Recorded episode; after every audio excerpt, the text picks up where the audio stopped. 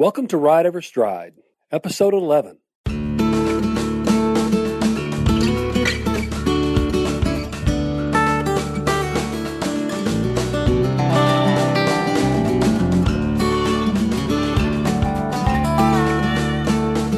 Welcome to Ride Every Stride with Van Hargis. This is a podcast about horsemanship and more.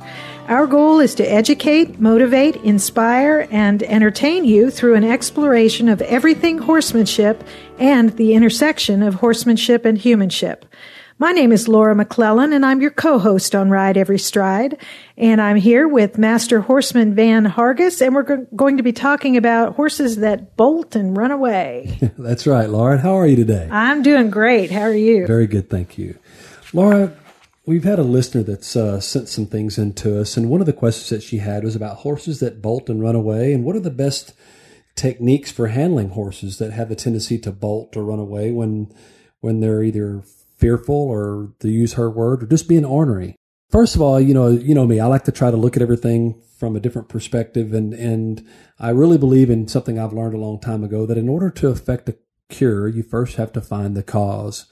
So we need to analyze for a moment what are some of the reasons or for the, the causes, if you will, for some of our horses to bolt away from us. And uh, once we kind of understand that, then it makes it easier for us to go back and retrain those. So let's think about it. What, what would be some possible reasons a horses would want to bolt away or run away? And the reality is, is that that's just their natural instinct to do. We're very blessed if they just want to bolt away and not bolt away and buck with us also. So we have to realize that a horse wanting to get away from us or getting away from some sort of pressure or some sort of other stimulus is just a very natural thing for them to do. The thing is, it becomes only scary when we happen to be on a horse when he's doing that, or at the end of a lead rope with a horse that chooses to do that. So we have to just realize number one, they're just doing something that's natural. And then the other thing is, is that once we do realize they're doing something natural, to keep them from doing it, what do we need to do? And that in lies the hard part. Well, I kind of look at it a couple different ways if it's a natural thing for the horse to want to bolt away when something worries them, or they're un, under undue stress, or or um, they're really worried or under pressure, and they want to bolt away, we have to not only just recognize the fact that it's natural, but we have to realize too that that's it, because it's instinctual to them. We have to kind of retrain the horse to not do what's the natural thing. And we talked about this in a previous episode, but to kind of retrain them to become responders as opposed to reactors. And what do you mean by that? You've said that a few times in past episodes, and well, a response is something that's learned. A reaction is something that's more instinctual. Okay. So it, it's it's almost something that's very instantaneous. It's done almost without thought. A response is something that's done with thought. So we have to realize that in order for us to change how a horse reacts into a horse that responds, we have to kind of create situations for them so that we can retrain them. And what I mean by that is that let's take a horse that uh, maybe has a tendency to be a little bit frightened of some things, a little bit spooky, or the type of horse that just wants to use the bolting away as a way to be evasive. And we have to understand again, if, if that's a natural thing, then maybe we have to kind of recreate those scenarios the best way we can. And we can recreate those several different ways. And I'm not talking about the extreme version of such, but maybe some smaller versions. And anybody that's ever watched me start a colt under saddle would know that if I just walked out there with a with a flag in my hand and started waving it around, probably a young horse that's fairly fearful, the first thing they're going to want to do is bolt away. So what I might do in that situation is I might have the horse that's say at the end of a lead rope and I would wave the flag or do whatever it is that's going to cause that horse to have some sort of adverse reaction. But when he bolts away, I'm not going to quit waving the flag. I'm going to keep waving the flag and keep doing whatever it is that I'm doing that caused the horse to bolt away in the first place. And I'm going to keep doing it until the horse realizes that bolting did not get the flag to go away. It didn't get the stimulus to go away. It did, it didn't make the problem go away that instead what's going to make the problem go away is when the horse does what I want it to do, which is stop and look toward me and react in a different way, a more positive way. And when that happens, again, if we understand how horses learn, they learn through the release of pressure. In this case, what was the pressure? What was the stimulus that caused the horse to bolt away in the first place? It was the flag. That's right. So If I create that scenario again to where I'm waving the flag and the horse bolts, and then when the horse stops, I quit waving the flag and I take the flag down and make the flag less offensive, less worrisome, less stressful to the horse. Then at that point in time, you can almost see wheels turning in the horse's mind going, wow, I quit running and that thing quit. And that's exactly what I want. I want this horse to think for a moment. And then I want to recreate that moment again. So I might wave my flag. And let's say the first time I wave the flag, uh, in, in a controlled environment, let's say we're in a round pen and I do that and the horse runs around the round pen like crazy for say 10 laps around the round pen before it finally slows down and maybe even before it stops its feet and turns and looks at me. At that moment in time, and I take that flag away, I'm measuring that.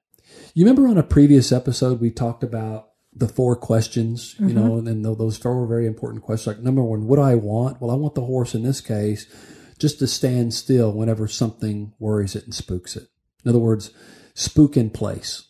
I don't want him to bolt away. I just want him to stand still. And at that point in time, if I wave the flag and the, and the horse moves away, did I get what I want? No. But I've also got to ask myself that second question. Is it what I want fair? In other words, can a horse stand still even though stuff is going all around? Well, think about your New York City police departments, police horses. There's sometimes, you know, firecrackers going off, cars backfiring, buses going by, all sorts of things. And sometimes we call that bomb proof. These horses are just bomb proof. Well, gee, I wonder how they got that way. Were they born that way? Probably not. They were probably exposed to various stimulus and just learned to acknowledge those things and accept them and stay in place. It sounds like what you're describing there, you're, the first step in what you're doing is you actually let the horse do what came naturally to it. You let it run off to a certain degree, to, a, to an extent. Yeah. I mean, in a confined space, whether in a round pen or at the end of a lunge line or something, but you, you let it do what its instinct told it to do, but then kept going till it figured out that that didn't solve the problem. Right. Okay. And that's exactly right. You know, for example, if I do that thing with a flag, and I, and here's the thing: I mean, as soon as I say, "Well, I just let the horse run around the round pen," I promise you, there's somebody out there somewhere saying to themselves, "Well, that won't work with my horse because I have an Arabian, and they've got all this endurance, and, and they just, just run, run, forever." forever. that's right. and the reality is that you know what? Just keep it up, and I promise you, this horse is going to run out of gas sooner or later. And when it does, you just want to take that flag away.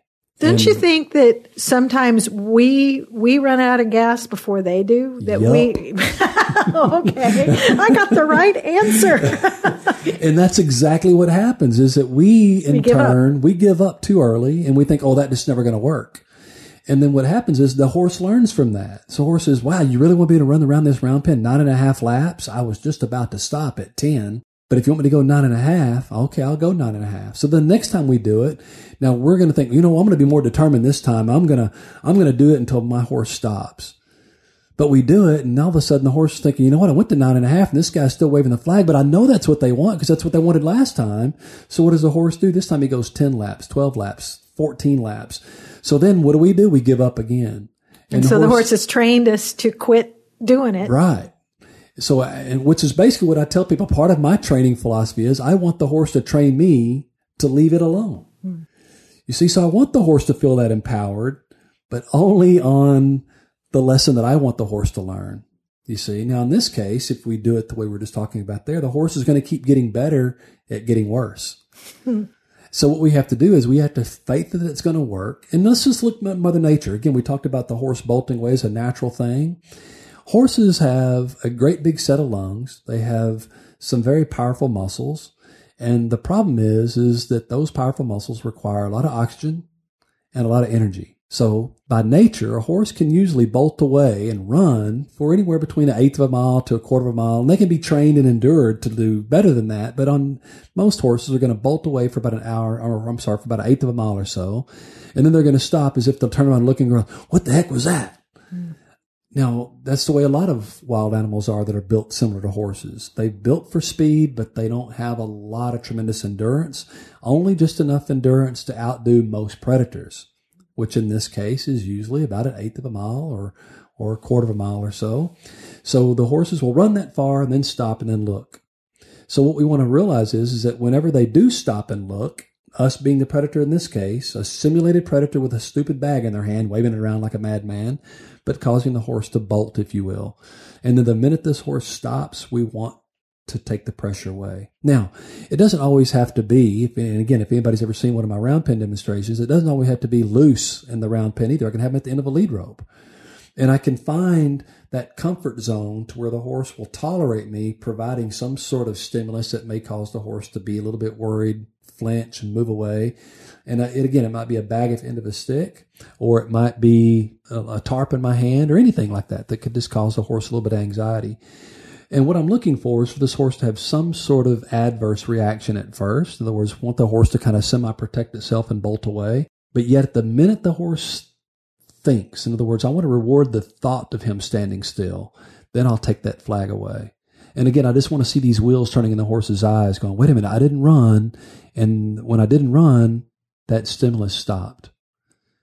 In other words, now we're teaching the horse that standing still works every bit as good as bolting away. Because if the horse eating bag keeps chasing me as long as I run, but it stops chasing me when I stop, at some point they're going to make that connection. Absolutely. Have you ever had one that didn't? Never. Okay. And I've, you know, again, I hate to say this because nobody ever believes it, but it's literally thousands of horses. I've never had one that didn't quite figure it out. Although I've also had horses and I own one. You know, a lot of people are familiar with my gelding scooter. Probably been one of the spookiest horses I've ever worked with in my life. And yet when people see him, they don't believe it. But yet if you really watch him, whenever something startles him, he'll flinch. But he does it so subtly and he does it with oftentimes nothing more than just an eye response or an ear movement and that's about it. But years and years and years of me working with him, he's learned to spook in place, for lack, lack of a better term. He's learned not to bolt. He's going to recognize the fact that something startled him. He's going to resist the temptation to jump or to bolt away. And that just takes time. That just takes a lot of time and persistence. And for him to learn to gain confidence in me that if I didn't run, he didn't need to run. But again, it's a slow process. Now, all of that just leads up to the horse that's bolting, and people aren't usually afraid of it unless we're on their backs, right? So let's think about well, what do you do when you're riding a horse and he's a bolter? He's one of these horses that wants to bolt away and run away. Well, first of all, uh, we need to re- recognize that fact that that's that horse's tendency, retrain it in a safer environment, what I call a controlled rec. In other words, in the round pen, on the ground, on the lunge line, teach the horse that certain things are going to happen and that bolting is not a good option. Not that it's not a bad option for the horse. It's just not a good option. A better option is to save your energy, think, and respond rather than react. But now, once we're on their back, we want to also practice on situations that uh, that may cause the horse to bolt anyway. Something that's going to overcome the horse's new learned response and uh, that's going to counteract the horse's tendency and natural instinct to bolt. So, one of the best ways to stop that is what a lot of folks refer to as the one rein stop. And and what the one rein stop is, I don't want people to think that oh, the one rein stop. I've seen that on TV or I've seen that on videos. I've seen this in other things. Oh, so I know how to do that. So as long as I know how to do that, then I can prevent these horses from potentially bolting away. The reality is, though, Laura, is that it's not just the one rein stop. It's the teaching the horse how to respond to the one rein stop. And I want people to very much understand that because I have had horses try to bolt away with me and yet I've had their nose pulled around and their nose practically in my lap and they're still running off with me. That to me is even more dangerous than a horse that's just been free to bolt away. The reason why is now that I've got his nose wrapped around and almost in my lap and he's still running. Can't see where he's going. Can't see where he's going. Um, oftentimes that scares them even worse because they're at such a bent angle now. We also run the risk of the horse stumbling and falling, which to me is even more dangerous than the horse again just bolting off in the first place. So what we have to do is, again, in a controlled environment, we want to work on the one rein stop. We want to work on teaching the horse to be very soft laterally with his face, learning to respond to the bit or the bosal or whatever it is that you're riding the horse with, but learn to respond to those very easily laterally. And what I mean by laterally is, is that at a standstill, I want the horse to learn to bend and flex his nose around to the right, bend and flex his nose around to the left.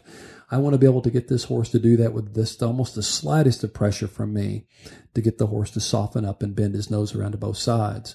The next thing, once I've got the horse to where it's literally mastered that uh, and done so on a very, very soft touch, then the next thing I want to do is I want to teach the horse to let me have his hindquarter. What I mean by that is, let's say I bend his nose to the right. If his nose is bent to the right, which way is his hind quarter most likely to go? I'll just ask you that question. If I bend his nose to the right, which way is his hind quarter most likely to go? You got it. To the left? To the left, absolutely. Okay. So if I bend his nose to the right, his hind quarter is going to want to have a tendency to go to the left. And why? Because the horse's body has a tendency to want to be straight.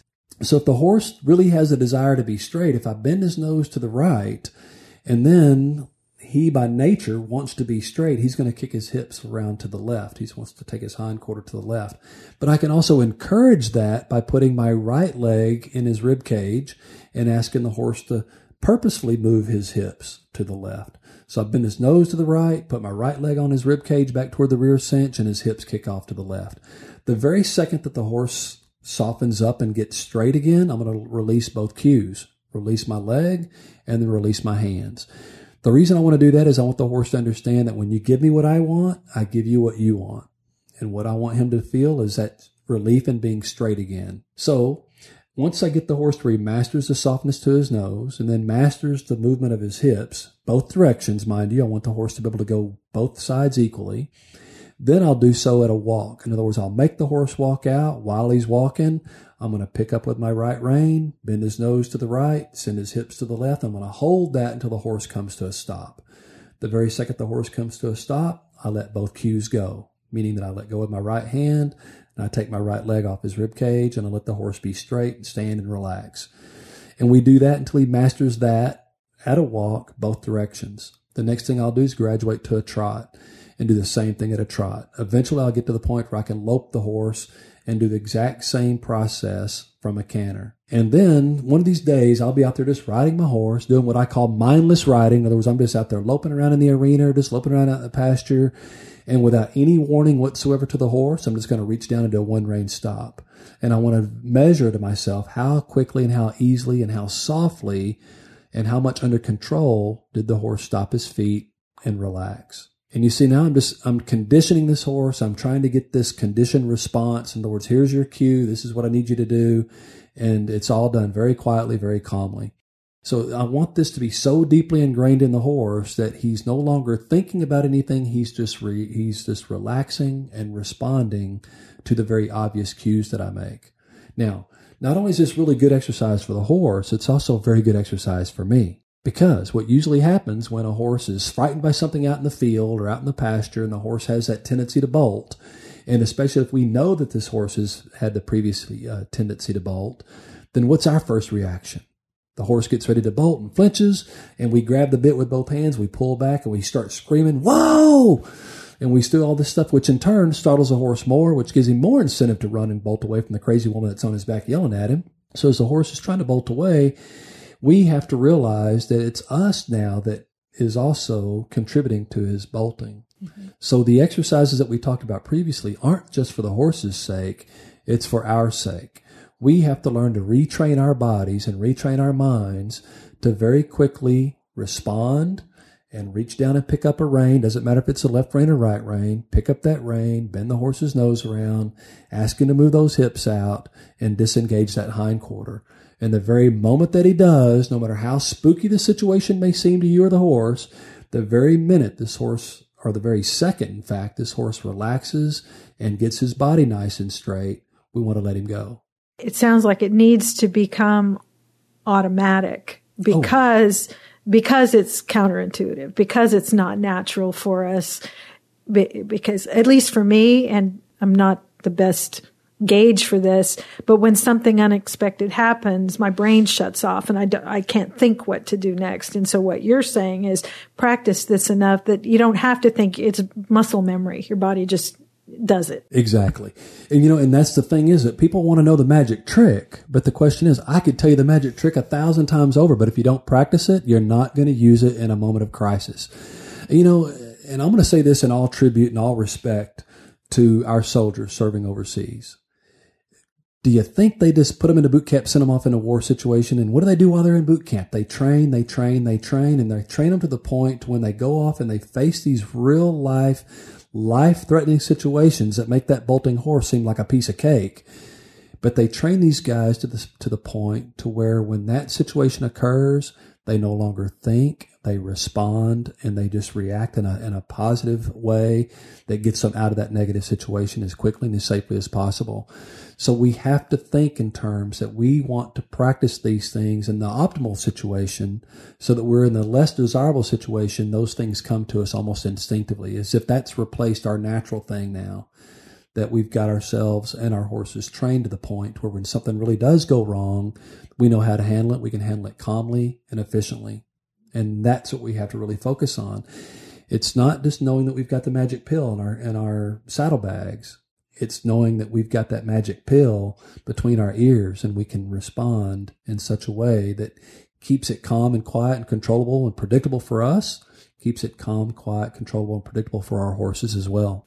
Other than just a situation where something startles a horse, are there other reasons why horses might take off? Or, uh, you know, I, I don't remember what the whole question was that the listener asked, but there's a lot of different reasons, you know, and I wish we could list them all, but I mean, we don't always know what's going on in a horse's head. But the things that I've seen and I've witnessed is usually it's it's a, a startled response, you know, or, you know, the horse reaction to something startling it. And then the other thing is that we become fuel to the fire. You know, the horse may startle at something legitimate, let's say a car backfiring on the street. That may be just enough to cause the horse to flinch and, and maybe take a few jump steps to one side or the other, maybe just bolt straight ahead one way or the other. But it's our reaction after that that either adds to that situation or defuses that situation. So we have to again work on our own training. But there's also some things where I've seen horses bolt away from the riders because they've had all they can stand. For example, I watched a young lady doing barrel racing and she just did the barrel race on this horse as she was practicing and she just went over and over and over and over again. The horse had become very fatigued, very tired, and really had all of it he could stand. And then when she asked the horse to turn, the horse didn't turn. Instead, it just pulled away from her and literally took off running around the arena. The little girl was pulling back for all she was worth and she just couldn't get the horse to stop. And she basically just had to wait for the horse to run out of gas. She was very fortunate the horse didn't you know, crash a fence or run out the out gate. She just basically had to wait for the horse to settle down and quit running and quit bolting with her. But what she didn't realize is, of course, when she stepped off the horse, she complained to her father that, oh, my horse just went crazy. The reality is she didn't realize that she had caused every moment of it. Everything from being the cause and the instigator of the horse was having enough and felt like there was no other answer other than just running. But then when the horse did bolt away, she had no skills whatsoever to get the horse to stop running, which would have been, in my opinion, in this case, pulling one rein or the other, or even turning the horse into the fence. Anything at this stage other than just let the horse just run amuck like it did. So we have to understand too that the natural things out there for a horse to spook at, unnatural things for horses to spook at, but the last thing we want is we want to be the cause of it ourselves by overworking a horse or just getting the horse to the point where they just don't feel like there's any other thing to do other than bolt away. And so again, it comes back to the idea that it's not just about getting our horses trained, but it's training ourselves and, and educating ourselves and becoming better horsemen and horsewomen so that we're not contributing to the problem. And sadly, probably often we do contribute to the problem if, if we're not actually the, the cause of it to begin with. Well, another thing I want to address is that we don't want to be the cause of it, but we also don't want, like I said earlier, to be the fuel to the fire. And oftentimes, even not practicing the one rein stop properly or not applying it properly can also cause an adverse reaction. Remember, it's to calm and quiet a horse and to stop his feet. But we don't want to do it in such a way that it's not a reward for the horse. And what I mean by that is, let's say that something startles a horse and gets ready to bolt away we reach down very quickly, very abruptly with our hand, and we mm. snatch the horse in the face and we try to pull its head around. And bang the bit. We bang the bit in the horse's mouth. And again, if we understand, like we mentioned in previous episodes, if we understand the stages of death from a horse's perspective, one of those stages of death is having their face attacked. Okay, so if whatever startled the horse caused the horse to want to bolt, we reach around and we jerk on that horse's face. Now, whatever just startled him really got a hold of his face, so it may even cause him to bolt more or bolt and begin to buck at the same time, which is pretty hopeless situation for us at that case. So we have to do is we have to reach down, make contact with the horse's face, and then pull the horse's nose around very firmly. And I don't, and I tell people always be as firm as necessary and as light as can be, but don't ever snatch and jerk a horse because uh, if you could just imagine your dentist, you know, snatching and jerking metal tools around in your mouth, it's not a very comfortable situation for us. And yet we've got to realize that if you're riding your horse with a bit, or if you're riding with your horse with any sort of object obstacle around their face, you know, such as a bozal, uh, you know, a, a, bit like I mentioned, or uh, mechanical hackamores, all sorts of different things. That if we snatch those things and we jerk them pretty hard, there's going to be a big surprise and a big jerk on that horse's face, and it hurts. And it hurts. Yeah. So we don't want the pain to contribute to the fear. So the best thing for us to do is reach down, make make contact with that rein or that bit or whatever that case may be, and then pull around as firmly as necessary to get the horse to get his nose around and to disengage the hips. But yet at the same time, remember to do so as quietly and as smoothly as you can, but as firmly as necessary. Which is, I don't know, maybe not as easy as it sounds because at, at all this time, you're not sitting in a nice, comfortable chair. You're on a horse that's moving and maybe you know, if your balance isn't as good as it ought to be, I wonder how many times I've jerked more than I should have just because I, I was off balance in the saddle to begin right. with. So, well, and, and, that's okay too, but that's, that's again, that's where the practice comes in. Mm. You know, it's fun to get out and go on joyful trail rides and, and, you know, me, I love training performance horses and it's fun to do, that sort of stuff that intrigues us. And oftentimes it's very easy to forget some of the things that may be safety mechanisms in place for the horse's sake and the safety mechanisms in place for our sake. What are we going to do if something goes wrong? You remember, I know when I was a kid going to grade school, we practiced drills. Mm-hmm. You know, everything from fire drills to tornado drills to, you know, different things. And, you know, there was a point in time that we had this thing in the world called the Cold War. We were air raid drills. Yeah, under air your desk. Drills. so we practiced things and we practiced those things just so that in case anything ever happened, we would have at least some sort of idea as to what to do in case of emergency when everything was really gone silly. So we have to, we, we, I think a lot of, there's a lot to be said for practicing those situations. Hopefully those things will never occur. Hopefully your horse will never bolt away. And it'd sure be nice to have the tools in place to deal with it if it, because maybe someday you'll be riding somebody else's horse. Absolutely. And you know what? In case in point, knock on wood, I've yet to have a horse that I've ever trained even try to bolt away with me. I've had people bring me horses that had learned to bolt as a way of being evasive, and we had to retrain those horses. And we train them the same way we talked about earlier, which is ride every stride. Mm-hmm. The minute this horse goes one step faster than I've asked him to, I'm going to shut him down. What I mean by shutting him down, I'm going to practice that one rein stop. And I'm not practicing one rein stop to punish or reprimand the horse. I'm training him to understand that every time you try to move your feet faster than I ask you to, I'm going to bring your body down to a stop. You're not going to get to rest. I'm just going to bring your body down to a stop and we're going to take off again. And I'm going to give the horse the freedom to make that decision again. He may decide after a few short strides to take off at a trot or try to lope off. The first stride that he does it, I'm going to reach down and pick him up and turn him to the left this time. Let him go. The very first time he tries to take off again, I'm going to bend him around to the right. In other words, I'm not going to let him get the momentum up. I'm not going to let him get, get, to, get to the point to where he's a runaway or that he's bolting. I won't let him get that far. Why? Because I'm paying attention to my horse. I respect the fact that he's already told me that might be his tendency to do. And as a result, he's never going to get that opportunity. Mm-hmm. Although I'm presenting him the opportunity, but the very moment he takes one step faster than I ask, I'm going to go back to the title of our, of our uh, podcast and say to the horse, ride every stride. Yeah. The very moment he gets one step out of control, I'm going to shut him down. I'm not going to wait for him to turn into a runaway. I'm not going to wait for him to, to start bucking with me. I'm going to shut him down the moment that uh, we take one stride that's not predictable.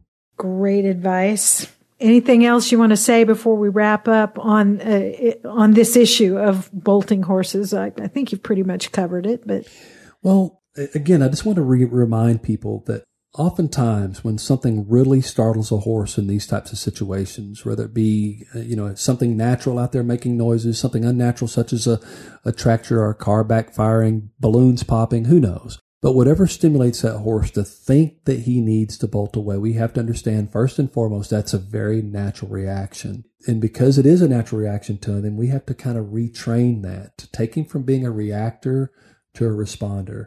The other thing I want to tell people is practice. Practice getting the horse, break those practice steps down into very doable, very achievable things, such as standing still and flexing your horse left or right. Then standing still, flex your horses to the flex your horses left or right, and make his hips move the opposite direction. And reward him by dropping those cues and allowing him to be straight.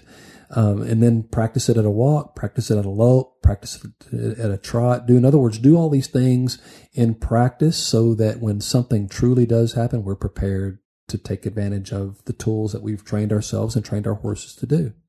All right. Well, if you have questions about this topic or others, we'd sure love to hear what those are. Um, you can send us an email at info at vanhargis.com and let us know what questions you have, and we'll be sure to address those in future episodes. You can also send your questions via Facebook. You can find us there at uh, Van Hargis Horsemanship on Facebook. And in addition to giving us your questions, you can also watch there for events and various things, uh, announcements of upcoming Van Hargis horsemanship events. Uh, I think that's pretty much it. I do always want to invite you if you enjoy the podcast, if you think it's worthwhile, we'd love it if you would review the podcast in iTunes and or in Stitcher, wherever you happen to listen to it. You can find the place to do that by going to Van dot com slash iTunes or slash Stitcher, and it'll take you right to the place where you can both subscribe to the podcast, but also rate and review it. That helps keep it more visible, and the feedback helps us know whether we're staying on track and addressing the things you care about. Uh, other than that, I would say we we'd love to hear from you. Van is eager to answer your questions and and respond to your comments. Any last words, Van? Well, just to say this, Laura, I, I, and I mean this from the depths of my heart. Thank you so much to the people who are listening now, and I appreciate those who were sharing the podcast with your friends and encouraging them to listen as well. And um, and until next time, just remember, it's your trail, your journey, your life. So ride every stride.